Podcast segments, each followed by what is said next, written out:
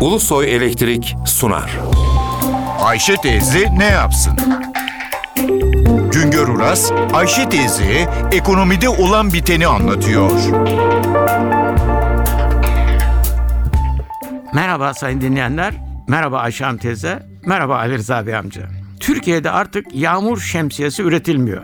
Yağmur şemsiyelerinin tamamı Çin'den geliyor. Yüzde onu normal yollardan ithal ediliyor, yüzde doksanı kaçak şemsiye. Yağmur şemsiyesinin klasiği uzun saplı, el ile açılan şemsiyelerdir. Bunlara çoban şemsiyesi deniliyor.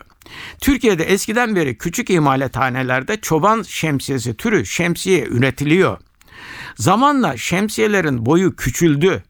Mekanizmaları otomatik hale geldi. Bu tür şemsiyeler büyük tesislerde üretilmeye başlandı. 1969 yılında bir Alman şemsiye firması %50 yerli ortakla Türkiye'de yağmur şemsiyesi üretmek için fabrika kurdu. Bu tesis 1994 yılına kadar yağmur şemsiyesi üretti.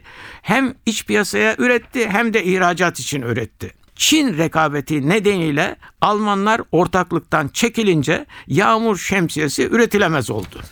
1985 yılında bir başka Türk girişimci Çerkezköy'de 30 milyon dolar yatırımla büyük bir şemsiye fabrikası kurdu. Yılda 140 ayrı modelde 3 milyon adet yağmur şemsiyesi üretiyordu. 56 ülkeye ihracat yapıyordu. Bu fabrikada kaçak Çin şemsiyesi rekabetine dayanamayarak kapandı. Türkiye'de yılda 3 milyon yahut da 5 milyon adet yağmur şemsiyesi talebi var. Talep daha çok ucuz şemsiyeye. Ucuz şemsiye ise Çin'de üretiliyor. Eskiden yağmur şemsiyesi üretenler şimdilerde bahçe şemsiyesi üretmeye başladı. Bahçe şemsiyelerinin pazarı 500 milyon dolar büyüklüğünde. Pazarın 100 milyon dolarlık bölümü markalı üreticilerin pazarı. Bahçe şemsiyeleri iki türlü. Küçük boydaki şemsiyelere promosyon şemsiyesi deniliyor. Bunlar küçük atölyelerde üretiliyor. Pazarın %80'i promosyon tipi bahçe şemsiyelerine ait. Büyük boy şemsiyeler ise proje şemsiyesi olarak adlandırılıyor.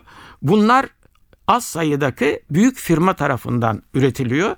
Proje şemsiyelerinin pazar payı %20 dolayında. Ucuz olduğu için birkaç defa kullanılabilen ve kısa sürede bozulup atılan Çin işi yağmur şemsiyeleri piyasaya çıktığından bu yana geleneksel bir sanatımız kayboldu.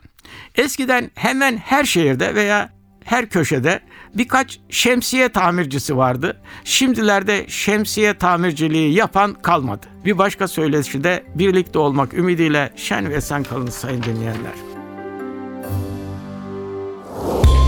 Güngör Uras'a sormak istediklerinizi ntvradio.ntv.com.tr adresine yazabilirsiniz. Ulusoy Elektrik Profesör Doktor Güngör Uras'la Ayşe teyze ne yapsını sundu. Ulusoy Elektrik. Tüm enerjimiz enerjiniz için.